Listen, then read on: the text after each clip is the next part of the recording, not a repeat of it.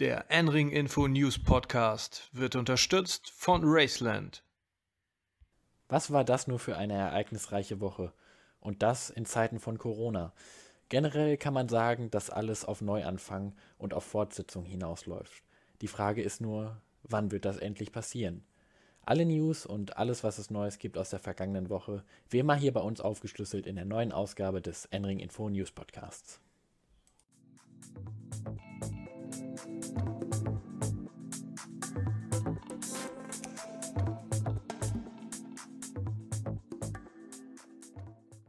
Es war der Paukenschlag der vergangenen Woche. Am vergangenen Montag, als die letzte Podcast-Folge gerade fertig für die Veröffentlichung war, teilte Audi mit, nach 2020 das DTM-Programm nicht fortzuführen. Der Grund dafür? Audi befindet sich wie auch Volkswagen auf dem Weg, CO2-neutral zu werden. Dafür musste das DTM-Werksprogramm weichen. Einen wirklich reinen Audi-Werkseinsatz wird man somit in den nächsten Jahren nur noch in der Formel E sehen. Die Kundensportprojekte, wie etwa die, das GT3-Programm, wird aber weitergeführt. Die DTM wird durch den Ausstieg Audis in eine Krise geführt. Mit nur einem Hersteller, namentlich BMW, wird man wohl kaum langfristig weitermachen können. Neue Hersteller oder gar ein ganz neues Fahrzeugkonzept, um neue Hersteller anzulocken, müssen her. Wie das Ganze am Ende ausgehen wird, das ist jetzt noch komplett unklar und das wird in den nächsten Wochen oder eigentlich nur Monaten entschieden werden müssen. Etwas erfreulichere Nachrichten lieferte uns in dieser Woche MRS GT Racing. Das Team rund um Teamchef Carsten Molitor wird auch in diesem Jahr einen BMW M6 GT3 im ADAC GT Masters einsetzen. Pilotiert wird der BMW wie schon in den vergangenen beiden Jahren von BMW-Werksfahrer Jens Klingmann.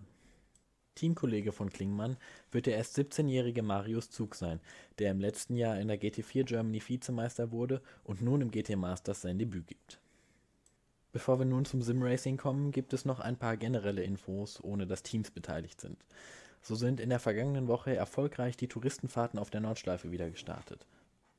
Zusätzlich ist es nun wieder möglich, auf dem Hockenheimring Testfahrten durchzuführen. Außerdem haben die Tourenwagenlegenden bekannt gegeben, beim alljährlichen RGB-Saisonfinale auf dem Nürburgring mit dabei zu sein. Es geht also langsam aufwärts für den Motorsport und vor allem für die Betreiber der Rennstrecken.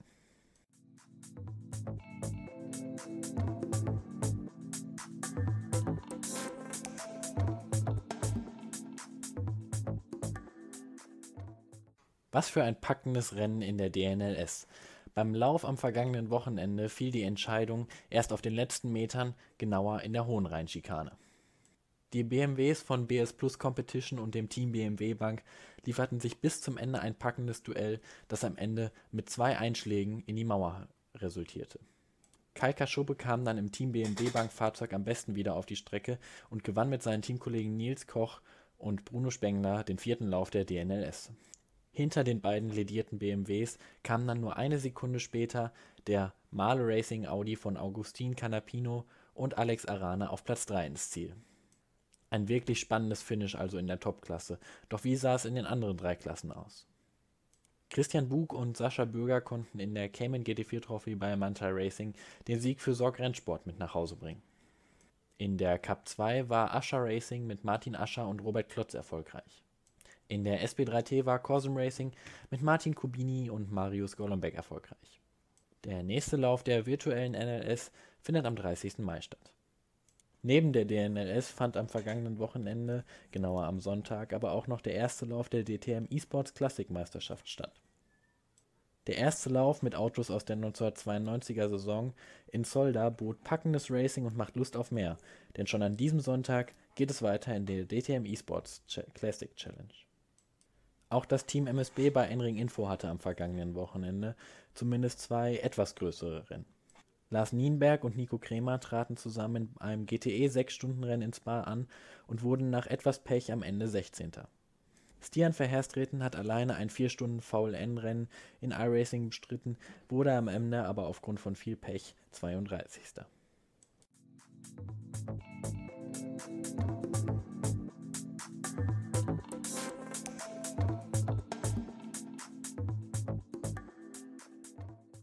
Bevor wir die heutige Ausgabe abschließen, möchte ich noch auf etwas auf unserer Instagram-Seite aufmerksam machen. Und zwar haben wir dort ein Autogrammkarten-Special laufen, bei dem ihr Autogrammkarten aus mehreren Jahrzehnten sehen könnt. Und dieses Autogrammkarten-Special wird in den nächsten Wochen natürlich noch fortgeführt. Teil 1 davon könnt ihr schon jetzt auf unserer Instagram-Seite sehen. Am Ende war es das aber wieder nach einer doch sehr ereignisreichen Woche, vor allem durch den Audi-Ausstieg. Kommt gut durch die aktuelle Woche und ich melde mich nächste Woche wieder bei euch, wie immer Montagabend um 20 Uhr. Bis zum nächsten Mal, euer Max Rennfort.